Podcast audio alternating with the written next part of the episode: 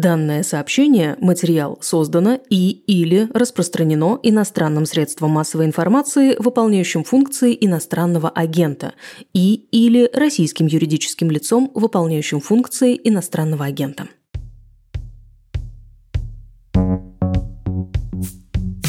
Это «Дедлайн» – подкаст «Медузы» о медиа и журналистах после 24 февраля. Меня зовут Наталья Жданова. Как живет российская медиаиндустрия, которая почти полностью оказалась в изгнании? Как война меняет, а иногда и ломает стандарты журналистики? И какой путь теперь проходит данное сообщение перед тем, как появиться на вашем экране? Этот выпуск о том, как выглядит работа иностранных журналистов в сегодняшней России – с 24 февраля Россию были вынуждены покинуть сотни журналистов из-за военной цензуры и риска уголовного преследования на родине. Почти все независимые медиа оказались в изгнании и работают из разных стран – из Грузии, Латвии, Литвы, Германии. В то же время в России остаются журналисты ряда иностранных изданий. И в том числе благодаря им мы узнаем о настроениях и атмосфере внутри страны. Это то, что сложнее всего понять, находясь на расстоянии. Это скорее нужно чувствовать. Эндрю Рот работает в России больше 10 лет. Он писал для «Нью-Йорк Таймс», «Вашингтон-Пост», а сейчас он московский корреспондент британской газеты «Гардиан». Мы поговорили с ним о том, как сейчас работать в России, когда ты для российской власти и части населения, грубо говоря, представитель враждебного коллективного Запада. Вы сейчас в Москве находитесь, правильно? Да, я сейчас в Москве, э, в нашем бюро. Как обстановка в Москве? Я не была там очень давно, много месяцев. Если вот человеку, который, как и я, уехал весной из России, описывать сегодняшнюю Россию, как бы вы охарактеризовали в нескольких фразах или словах? Я бы сказал, очень тревожно, стрессово в данный момент, но при этом очень сложно его описать, потому что если смотреть на Москву как на лицо, то, в принципе, мало чего как бы изменилось. То есть э, работает, много чего поработало до начала войны полномасштабной в феврале. И поэтому ты постоянно ищешь вот как бы эти нюансы, чтобы э, понять, где тревога и как люди переживают как бы то, что происходит. Поэтому главное вот замечание, как бы, которое я могу сделать здесь, э, это то, что все это тревога как бы находится, но это как будто как бы под поверхностью, и люди пытаются это скрывать. То есть это на каком-то не внешнем уровне. Э, это невозможно заметить вот просто по картинке вокруг. Это ощущается где-то в воздухе, правильно? Да, я думаю, что нужен опыт, наверное, чтобы понимать, что здесь происходит, потому что как бы, нужно было чувствовать, как это было э, до февраля, потом даже то, что произошло как бы, летом, и то, что происходит здесь после мобилизации, и сейчас, когда мы уже двигаемся к Новому году, эта обстановка как бы меняется, но да, вот как бы не на картинке, а вот как-то по ощущению. Вы же тоже уезжали из России на время. После 24 февраля зарубежные редакции многие решили вывести своих журналистов, и вас в том числе. Сколько вы отсутствовали в России? А, меня не было в России 4 месяца. Это с середины марта по середине июля, когда я вернулся в страну. Угу. И вот за это время, пока вас не было, вот вы уезжали из одной страны и возвращались в совершенно новые обстоятельства. Заметна была эта разница? И если да, то в чем она проявлялась? Ну, в принципе, когда мы работали, вот как бы все это время мы просто находились в другой стране, да, получается. И мы продолжали все-таки как бы освещать то, что происходит в России в это время. Но э, нужно было это все делать удаленно. А, если честно, это немножко напоминало ковидное время, потому что все твои интервью и все так далее, так далее, это записывалось удаленно. Да, и можно было как бы много чего уже как бы понимать о том, как люди реагируют, что происходит с экономикой, что происходит вообще с протестами или с оппозицией как бы против войны, и наоборот, как бы с людьми, которые поддерживают то, что происходит, поддерживают вторжение в Украину. И возвращаясь, наверное, то, что больше всего было удивительно, это столько людей вообще, как бы, мне кажется, не обращали внимания на то, что происходит, или делали вид. То есть, если мы говорим про летную Москву и про летную обстановку в стране, а, реально как-то люди очень быстро привыкли к тому, что происходит. Как не ужасно вот как бы это звучит.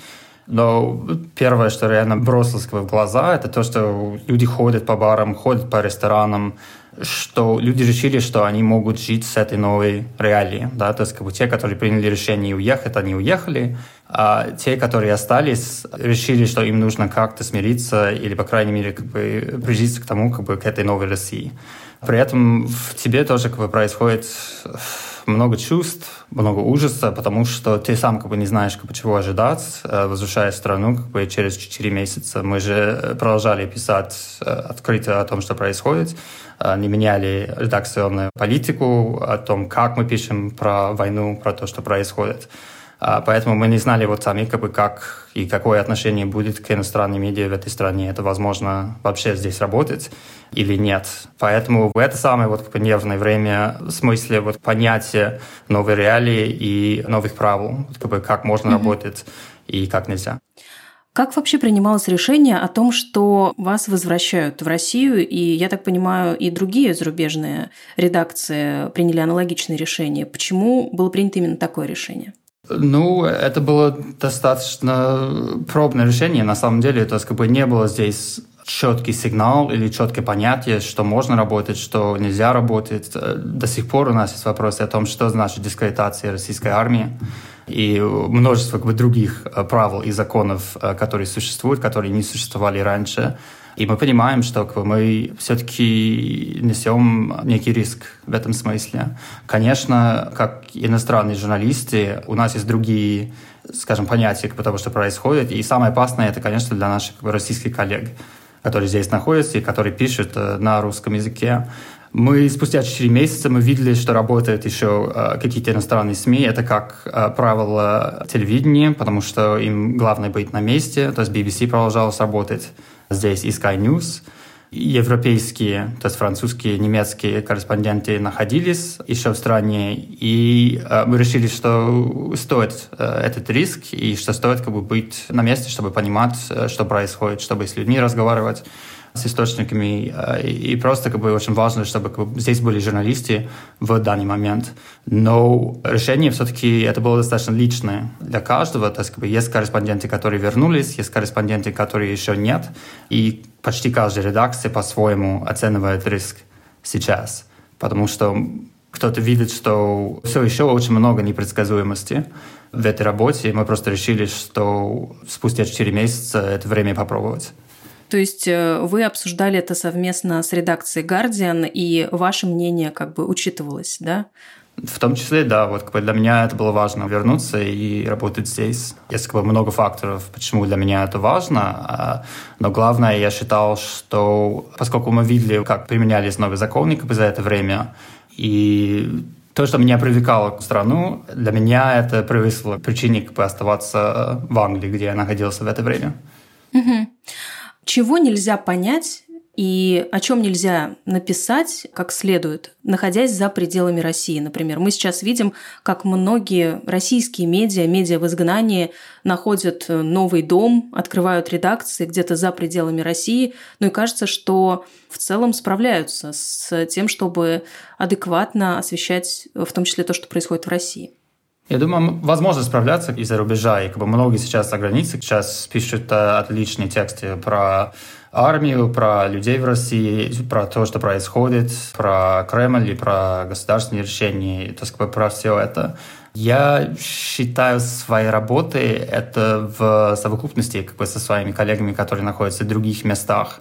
Главное, конечно, это просто эти повседневные вот разговоры, которые у тебя есть э, с людьми, которые находятся здесь, чтобы понимать, как бы, что люди думают о том, что происходит, что они считают, что они могут говорить или нет кто поддерживает и почему, кто против и что он может делать как бы здесь на месте. То есть, э, наверное, на английском как бы мы могли бы сказать to take the temperature, to give a sense, то есть как бы показывать просто как это быть как бы здесь на месте. И я думаю, что для этого это очень важно находиться здесь, показать, что мы продолжаем здесь работать, что для нас как бы важно освещать огромные изменения, которые тоже происходят в России. Конечно, и должно быть как бы самое главное, конечно, внимание сейчас это к Украине, к войне, к тому, что происходит с людьми, к нападениям, к ужасу, который Россия сейчас устраивает там. Но все-таки вот как бы этот процесс войны, этот преобразующий для России тоже. То есть та Россия, которая была раньше, до февраля, в принципе, как бы она сильно изменилась. И как люди видят свое будущее, и все эти вопросы, на самом деле, это легче оценивать, наверное, когда ты находишься здесь. Uh-huh. Есть вещи, которые как бы сложнее, кстати. То есть э, с путешествием сейчас сложнее. Ты больше заботишься о своих источниках или о героях как бы, своих репортажей потому что лишь твое присутствие может каким-то образом навредить им. То есть мы понимаем, что если мы приезжаем куда-нибудь, мы, не знаю, съездили в Белгород, съездили в Калугу, просто это привлекает очень много внимания у очень многих людей. И иногда легче, конечно, вот с этими людьми общаться по скайпу, по сигналу, по WhatsApp, а, чем чтобы ты приехал на своей машине вот, и начинал там либо фотографироваться, либо задавать вопросы. Но когда это получается, вот как бы эти репортажи, они тоже очень ценны. Просто потому, что кроме нас, ну, мало кто может в данный момент как бы доехать до этих мест. Тем более, что и нашим российским коллегам как бы сейчас очень сложно работать во многих местах, хотя и продолжают работать на месте, и очень много как бы, классных российских журналистов, которые продолжают делать свою работу. Но поскольку у нас есть эта возможность, мы должны им воспользоваться. Ну вот, кстати, да, то, что очень сложно понять, находясь не в России, это то, о чем вы уже сказали, насколько люди поддерживают поддерживают действия российской власти Путина, войну. И вот здесь я вас процитирую. Является ли война Путина в Украине народной? Оппозиция утверждает, что нет, но большинство опросов указывают на поддержку большинства. Пропаганда и страх играют свою роль, но нужно признать, что многие русские считают, что Путин правильно напал на Украину. Почему вы так считаете? Почему вы считаете, что большая часть россиян поддерживает? Это было на самом деле в марте или в апреле, по-моему, да. Вот если мы смотрим вот именно опросы, которые были выпущены как бы, в это время, то мы не видели этот э, четкий, всенародный, масштабный заявление о том, что это неправильная, плохая война, которую нужно как бы прямо сейчас остановить да, то есть очень много людей и очень много внимания было выделено людям, которые выступили против. И мы были здесь на протестах э, в Москве и в других городах, и это очень важно это отмечать. Но, с другой стороны, как бы нужно все-таки посмотреть на то, что на эти протесты как бы ходили не десятки тысяч, а тысячи человек. А Москва как бы очень большой город, Питер очень большой город. Я знаю, что очень многие не будут отвечать на опрос, а если им э, звонят из какого-то непонятного номера и спрашивают, как ты думаешь про войну, то человек, скорее всего, не будет говорить, как бы, я против, или что это плохая идея. Но все-таки как бы нужно отдать отчет, что и здесь находясь, когда ты разговариваешь со многими людьми, они находят оправдание о том, почему это происходит, или говорят, что, как мы все знаем, вот как бы не все так однозначно. То есть э, каким-то образом находят оправдание как бы, того, что происходит. Или какие-то смягчающие факторы, как бы, чтобы понимать, почему как бы, идет эта война. На самом деле достаточно сложно и до сих пор сказать за всю страну, как бы, как все думают об этой войне и о вторжении.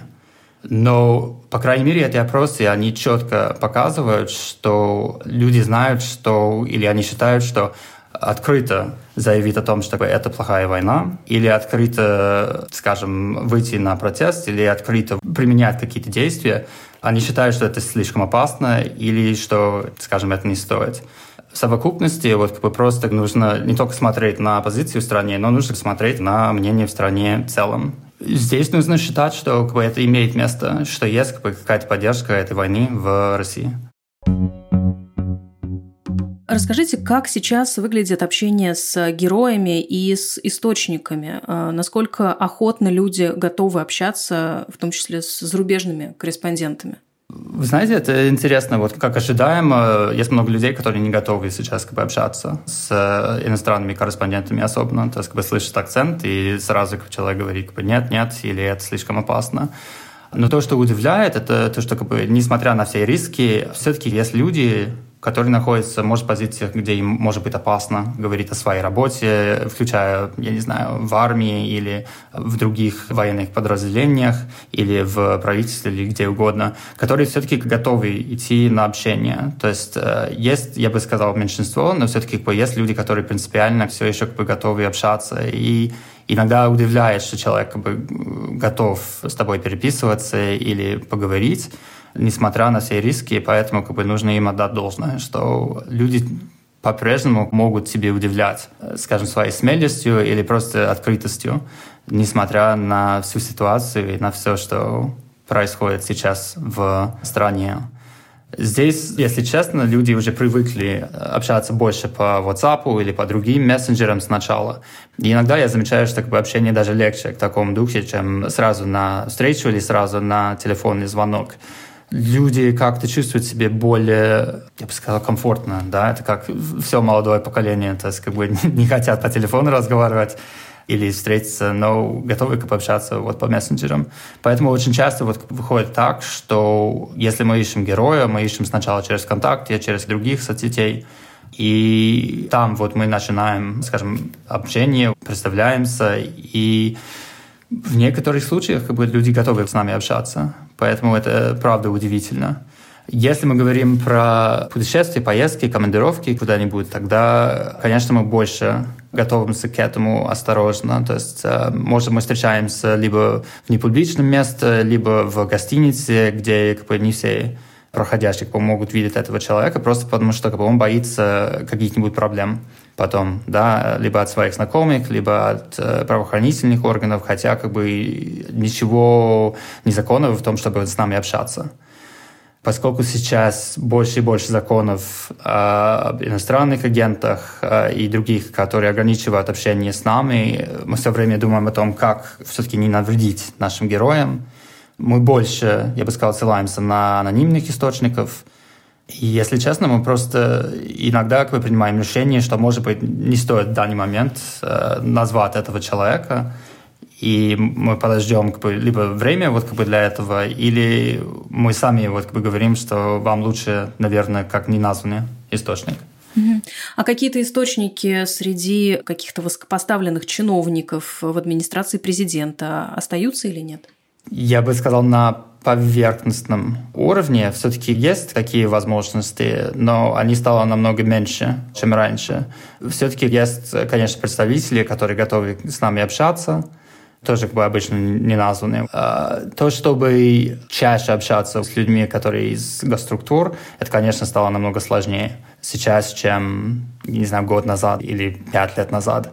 Поэтому, правда, вот на этом уровне сейчас как бы, общение стало намного меньше. А, тем более, что в данный момент они не видят пользу в этом. Если раньше, может быть, стоило как-нибудь поговорить с иностранными корреспондентами, то сейчас как бы, это, конечно, стало намного сложнее.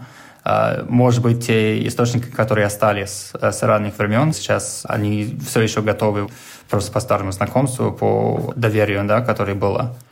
Но для них э, достаточно мало пользы в этот момент как бы общаться с иностранными журналистами. Как изменились условия вашей работы с февраля? Редакция «Гардиан» и вы лично принимаете какие-то дополнительные меры безопасности? И приходится ли сталкиваться с какими-то проявлениями Э, в своей профессиональной жизни представителей спецслужб, например, или администрации президента? Мы понимаем, что к нам очень много внимания сейчас, как и ко всем иностранным журналистам. Я думаю, во-первых, это просто мы сами вот делаем больше вот, э, мер, вот, скажем, безопасности. Мы на постоянном общении находимся как бы, с нашими редакциями, мы говорим, где мы находимся, что мы делаем. Если мы планируем какие-нибудь путешествия или поездки, то да, это очень четко нужно говорить, где вы будете, э, с кем мы собираемся встречаться, да, если мы можем говорить. Постоянно там чекиниться, то есть постоянно переписываться с кем-нибудь, который находится в другом месте. Просто чтобы тот мог понимать, как, если вдруг ты пропадешь или что-нибудь случится, что они могут быстро проинформировать коллеги и начинать как бы тебе искать. Мы понимаем, что сейчас это такое время, где все может случиться и где если раньше как бы, можно было просто поехать куда-нибудь и, и может там найти что-нибудь на месте, то сейчас как бы, нужно реально очень хорошо все запланировать заранее. И знать, как бы, с кем ты будешь общаться примерно. Потому что без четкого плана, да, просто все-таки как бы, не очень предсказуемо.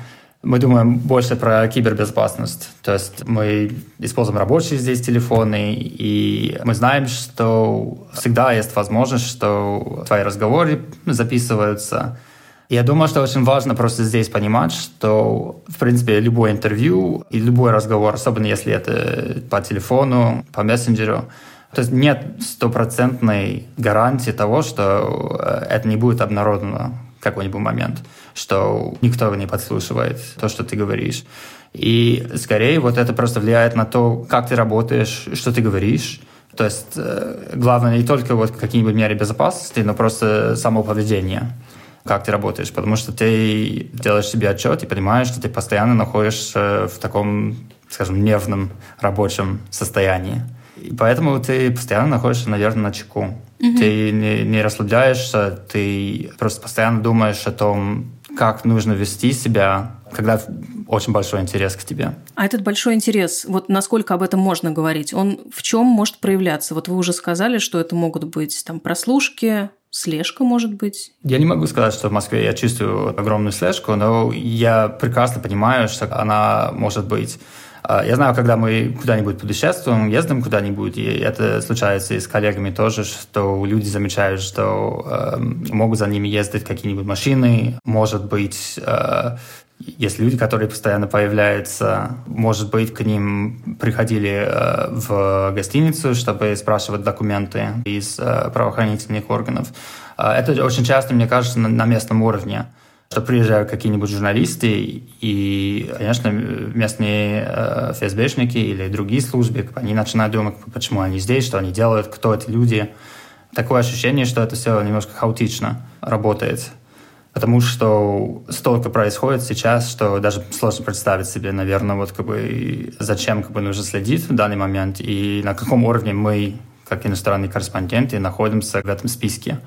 Поэтому очень много здесь как бы, догадок на самом деле. Но в основном вот такие случаи, они происходят как бы, во время путешествия за Москвой в другие места. И ты видишь, что если ты смотришь за последние, вот скажем, 6 месяцев, очень много разных сообщений о том, что корреспондент приехал в Бурятию, что он тут делает в разных как бы, там местных СМИ или телеграм-каналах. В Белгороде мы, наверное, как бы почувствовали, что к нам как бы, тоже есть большой интерес. И это просто как бы часть работы сейчас.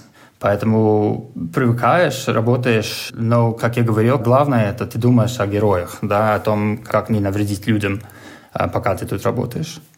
В целом, если говорить о рисках, вот что самое такое опасное и страшное, что может произойти с зарубежным корреспондентом сейчас в России? Какой риск можно назвать максимальным и самым высоким? В данный момент сложно сказать, но, наверное, самое актуальное вот для всех корреспондентов, э, которые находятся в России, это вопросы э, о новых законах, которые были приняты, о дискредитации армии, и о, скажем, законы, которые делают э, критику или даже просто журналистики по войне незаконной в какой-то степени. То есть мы видим, что уже много уголовных дел были открыты по этой статье по местным политикам и в какой-то степени по корреспондентам, которые писали о том, что происходит. И, конечно, всегда есть вопрос о том, как это может применяться и к иностранным корреспондентам, которые здесь тоже находятся. Конечно, есть всегда риск, как и для любого человека, который находится здесь или который находится даже за границей в данный момент, который говорит о том, что происходит. Поэтому этот риск есть. Мы постоянно его оцениваем, и мы постоянно пытаемся понять, есть ли случаи, когда уже сложно здесь находиться, или сложно продолжать как бы, нашу деятельность здесь. В данный момент мы принимаем решение, что э, нужно продолжать работать и писать о том, что происходит, но это достаточно как бы, сложный вопрос. Просто потому, что здесь очень много непредсказуемого и очень много чего мы просто не знаем. Мы не знаем, как ситуация изменится в ближайшие месяцы и в ближайшее время. И поэтому все корреспонденты, которые работают здесь, они в какой-то степени работают здесь из, из своего личного желания. Да, то есть как бы есть коллеги, которые решили, что лучше как бы, не работать здесь, или что как бы, вернуться сюда работать, это небезопасно. Они правы в какой-то степени, и они правы в своих решениях, и это критиковать нельзя. Каждый как бы, должен решать за себя в какой-то степени, насколько это рискованно. У вас есть какой-то экстренный план на случай какой-то чрезвычайной ситуации для себя, план эвакуации? Может быть, у вас есть какой-то чемодан на случай того, что надо будет срочно покидать Россию? У меня нет э, срочного чемодана. Мы, конечно, говорим о том, есть возможности как бы, уезжать, если нужно, потому что эти вопросы стояли вообще как бы, с начала февраля. Особенно вот когда и все рейсы закрывали, и стало и сложнее и сложнее, в принципе, покидать страну просто по логистическим вопросам. То есть как уехать. И, наверное, главный вопрос это просто, есть ли вот рейс или нет, открыты ли границы или нет, потому что в некоторых моментах показалось, что вообще вот как бы уехать из России это может стать достаточно сложно. В данный момент нет. Если нужно уезжать, то покупать билет и, и уезжай. После приговора по громкому делу о госизмене против журналиста Ивана Сафронова вы написали, что никогда не видели, чтобы российский судья приговаривал человека к 22 годам лишения свободы. 22 года просто за то, что человек выполнял свою работу, общался с источниками, в том числе с иностранными журналистами. После этого приговора как э, ваше настроение и ощущение себя внутри России изменились? И изменились ли? Вы знаете, наверное, до февраля вот это бы сильно вот, изменило, как я чувствую себя здесь, э, или как я смотрю на нашу работу, на работу журналистов. Как неудивительно к этому времени уже, но уже столько жестокости и ужасных вещей как бы уже случились к этому времени, что, наверное, это мне просто показалось, что это последнее как бы, в ряду всего, что происходит. Я был шокирован этим решением, как и многие мои коллеги. И, конечно, это был важный момент видеть э, столько людей в зале. Видеть, что все-таки очень много либо корреспондентов и журналистов, других людей, которые приходили в его поддержку. Потому что иногда как бы, может казаться здесь, что все уже уехали, что нет таких как бы, людей больше, которые готовы вот, поддержать Ваню или других людей, вот, которые попадают в таких случаях. А то, что его арестовали в 2020 году, наверное, говорит о том, что уже и тогда мы шли по этой дороге, и уже в это время иностранные корреспонденты покидали страну. На самом деле, то, что происходит сейчас, в какой-то степени э, это результат да, всех этих решений, которые происходят последние, я не знаю, пять, я здесь 10 лет. Я вижу в какой-то степени вот такая дорога, да, от того момента, когда я сюда приехал и к тому, как бы, что происходит сейчас. Это дело уже существовало до февраля, и его завершение шокировало своей жестокостью, конечно, но результат был неизбежен, как и во многих этих случаях. И э, этот процесс еще идет и мы не знаем, куда дальше, то есть как бы, какие будут следующие решения. И это непредсказуемость, это, наверное, одна из самых наверное, страшных вещей. Хотя, если смотреть на все, что происходит сейчас, э, э, наверное, страшнее ничего нет уже. Какие внутрироссийские темы сейчас в фокусе вашего внимания? Как вы в редакции Guardian выбираете темы, о которых стоит рассказать, что считаете важным, а что, наоборот, не стоящим внимания? Война вот как бы самое главное сейчас, да, то есть э, если мы раньше писали, скажем, больше про культуру, политику, экономику и так далее, то сейчас главная тема это война и что касается его. Поэтому, наверное, первое, что я себе спрашиваю, э, это когда я беру какую-нибудь тему, это именно как это относится к войне. Поскольку мы здесь, конечно, э, для меня очень важно, наверное, на такие темы, как мобилизация и другие темы, которые реально мне кажется, касались и получили резонанс у россиян.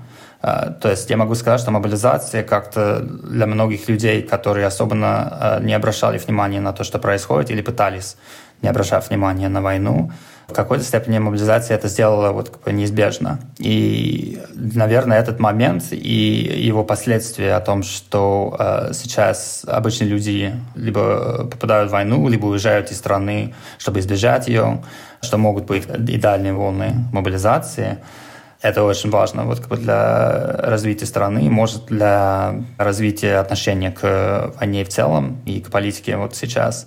А, поэтому это очень важно и все, что может повлиять на общественное мнение вокруг этой войны.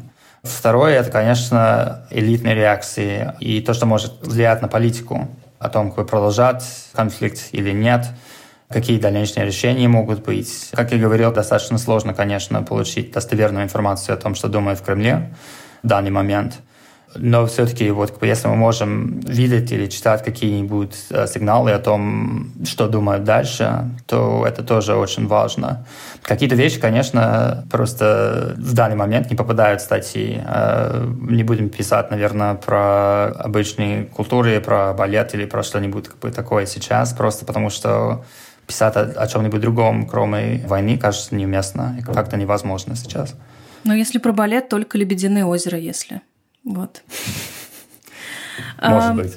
А как вы ощущаете, насколько сохраняется интерес у зарубежной аудитории к теме России, Украины, к теме войны, мобилизации и так далее. Есть ощущение, что, ну, по крайней мере, мы можем судить по российской аудитории, что люди стали привыкать к войне и уставать от такого контента. Что вы можете сказать про зарубежную аудиторию, аудиторию Guardian? Мне кажется, что люди не устают, а, что они по-прежнему, вот когда мы пишем любые статьи вот и из Украины или из России, что огромные, вот просто по статистикам, которые я вижу, все-таки держится интерес большой к тому, что происходит. А, конечно, если ничего не меняется как-то кардинально за недели, да, то люди начинают думать, что они уже все понимают о том, что происходит. Но в том случае это наша работа показать или найти темы, которые все-таки доводят до читателей, что слушайте, вот как бы сейчас то, что происходит, это, это очень важно, это огромная трагедия и ужасно, и вы, наверное, просто еще не думали или не читали вот именно про таких людей или про такие случаи и так далее. Но то, что я вижу в статистиках, по крайней мере, это то, что именно статьи про войну, именно про Украину в первую очередь, но и про Россию, это вызывает огромный вот интерес. И я думаю, что на ближайшее время так и будет, э, на ближайшие месяцы.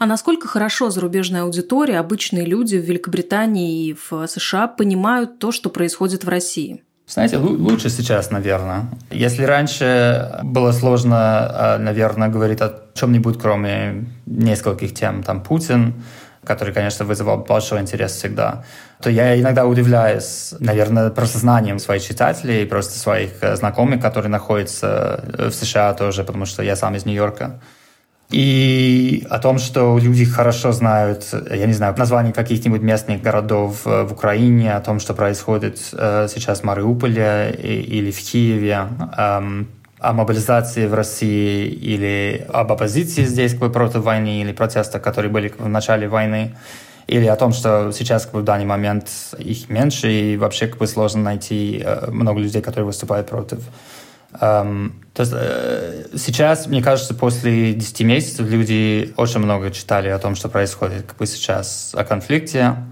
и они очень хорошо как бы, разбираются в этой теме. Я иногда как бы, удивляюсь. Конечно, всегда как бы, можно как бы, больше довести и больше писать и, и говорить о том, что происходит.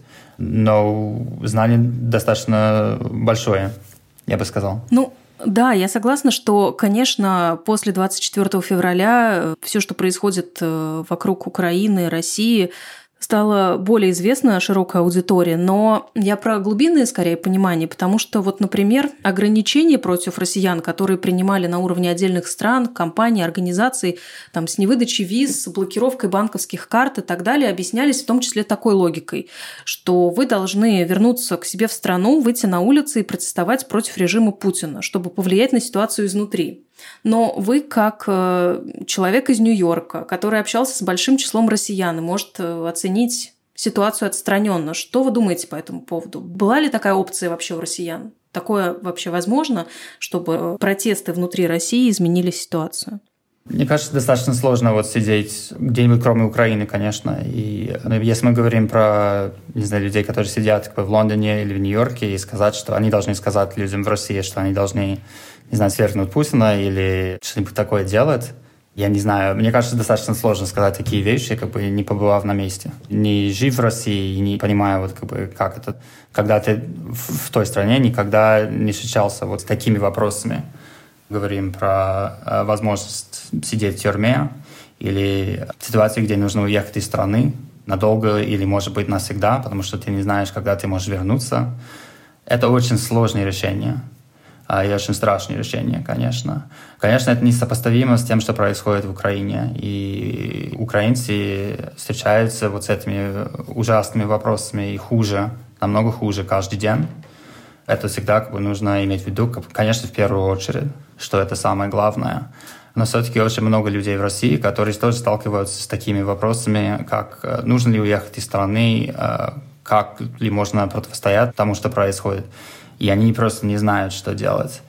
И у меня тоже к ним э, большая симпатия. Вот как бы я понимаю, что это тоже ужасная ситуация, и что это тоже очень страшно. Все-таки люди, которые хотят уехать или сбежать из страны, мне кажется, заблокировать их э, или как-нибудь делать им невозможно покинуть страну, э, это не всегда к лучшему, скорее не к лучшему. То есть это вопросы о визовом бане, и в других местах тоже говорят, как бы это делает сложнее все-таки как бы покинуть страну, и в какой-то степени у людей есть право на это. Если они не хотят быть мобилизованным, или если они просто не хотят находиться дальше в России, где такие решения принимаются. Поэтому, скорее, я скептически отношусь к этому. И я с пониманием большим как бы, тоже отношусь к тому, что очень много людей, которые здесь боятся или страшно, и, и хочется просто уехать отсюда тоже. Поэтому я скорее плохо отношусь к этому. Вы 10 лет работаете в России, Можете как-то общедоступно, чтобы все поняли, объяснить, почему протест в России, большой протест, который бы привел к каким-то политическим изменениям, оказался невозможен? Я думаю, в первую очередь, потому что здесь за мое время люди не видели успешный протест, пока они были в России. То есть, э, во-первых, нет никакого успеха, на который можно смотреть и, вспомнить, и говорить, как бы надо делать как тогда. Каждый протест как бы, в стране рано или поздно пришел, ну, как-то к нулю, да, то есть, как бы, больших результатов не было. Я был здесь, я помню, я приехал в 2011 году, я работал во время Болотной, и тогда э, были большие ожидания, что эти разные, вот скажем, демократические силы, они могут добиться э, чего-нибудь, да, и главное, это тогда были выборы в Государственную Думу, и, конечно, э, еще переизбрание Путина, потому что это тоже был фактор в этом. И мы все видели, вот как власти достаточно успешно со временем давили вот этот протест – который можно считать, наверное, как бы самый большой за все эти годы. А, были протесты тогда еще и в 2013 году, я помню, в 2014 году после аннексии Крыма тоже были протесты, которые тоже как бы не влияли, скажем, особенно на государственную политику. И были долгосрочные решения о том, как все-таки остановить или подавить, или уничтожить просто протестное движение в России. То есть я бы сказал, как бы здесь несколько факторов. А, это государственная политика, да, которая достаточно за много лет могло убрать, скажем, как силу из этих протестов потихоньку, но достаточно эффективно. А, силовой ресурс, э, страх тюрьмы, то, что э, люди, которые сейчас выступают на протестах, они получают, скажем, длинные сроки, как э, Навальный и другие. И еще как бы один момент, это, наверное, то, что нет разных центров власти в России. Россия очень централизованная страна. Нет других городов, где есть, я не знаю, другая элита или другие центры власти, которые могут этому противостоять. Поэтому здесь протест всегда работал, скажем, как бы без какой-нибудь особенной поддержки из местной элиты, хотя были, конечно, некоторые люди, которые поддерживали, но все-таки не было вот как бы сильных союзников в том, что происходило. В том случае это было легче вот подавить, чем в других странах. Хочу вернуться в начало вашей карьеры. Эндрю, вы из США учились в Стэнфорде, в магистратуре изучали Восточную Европу и Россию. Как так получилось, что вы вообще выбрали Россию своей профессиональной темой?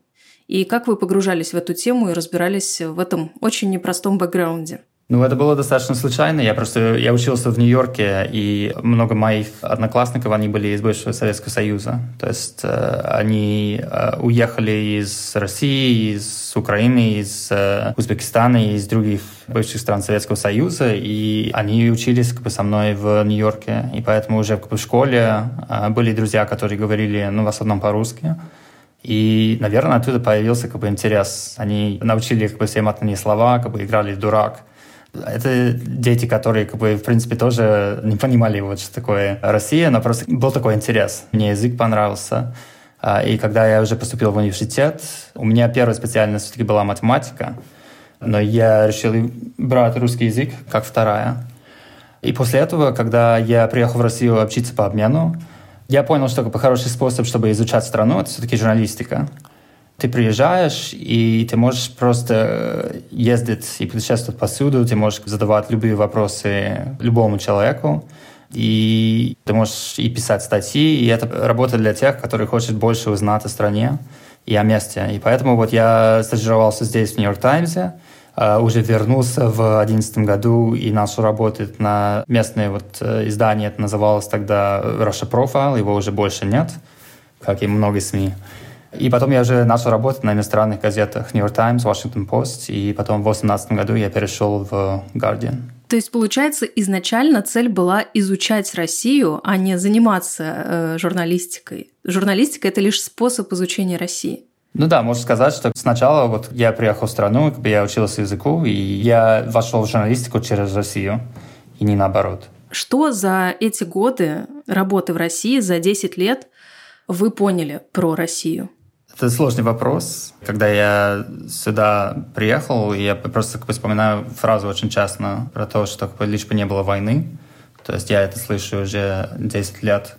И это всегда мне много говорило о том, какое место вот здесь для людей имеет вот э, Великая Отечественная война, история, что самое страшное, что может быть, это война, и что самое главное вот это предотвратить все это. И мне всегда показалось, что здесь есть своя логика в какой-то степени, и что самое главное или самое страшное — это переступить это место и этот момент, и что э, все-таки в России была своя логика. Сейчас, наверное, как бы эта идея уже как бы рушилась после февраля.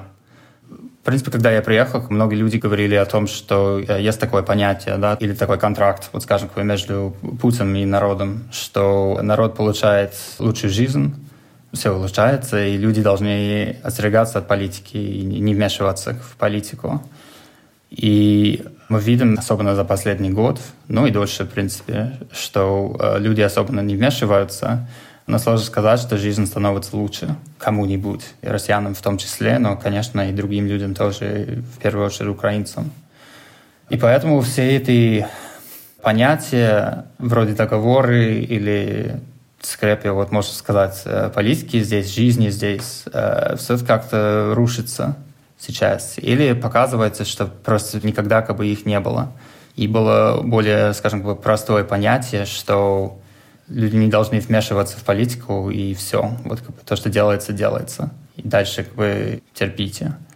Еще мне кажется, что просто э, мы знакомы, мы видим, как в такой степени люди готовы либо терпеть, либо подстраиваться или меняться, чтобы как-то дальше, скажем, жить в новых реалиях.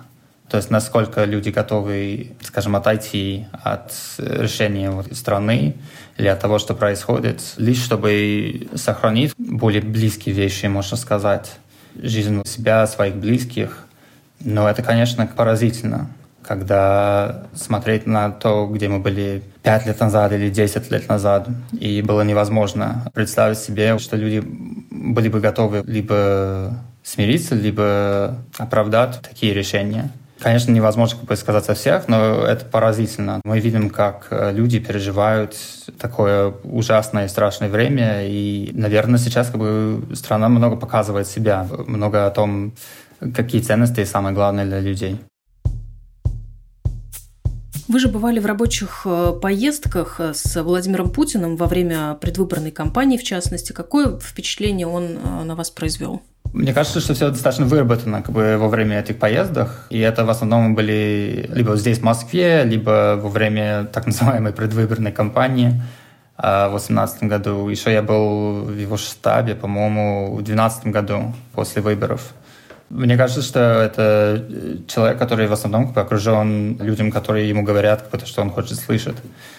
В первую очередь. Это человек, который находится очень давно во власти, как бы люди, которые его окружают, в принципе, не сильно будет ему противостоять или сопротивлять. И поэтому это уже как бы его называть президентом, это как-то сложно. Он э, находится уже пятый срок во власти, и поэтому это уже на другом уровне наверное, в стране. Кроме этого, это сложно сказать. Это все выработано, и сложно сказать, что там что-нибудь либо настоящего или не подстроенного как бы нет.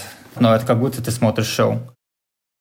Эндрю, сколько вы собираетесь э, оставаться в России? И что может быть таким моментом, когда придется уехать? Вот вы понимаете, какой уровень риска должен быть, чтобы вы покинули страну? Ну, у нас есть, конечно, такое понятие, как бы если в некоторых случаях, что э, нужно будет уезжать из страны, Уже э, некоторые из моих коллег, из моей газеты и из других получили запреты на въезд в страну, поэтому это не только зависит от меня или от э, таких решений, но очень много как бы, может случиться, что нас заставят покинуть страну. Но пока мы можем работать и находиться здесь, и эм, писать о ситуации, мне кажется, что мы должны быть здесь. Поэтому если не я, то как бы один из моих коллег. Но у меня нет планов покинуть страну. То есть, э, если я могу как бы, продолжать работать, то я буду здесь продолжать работать.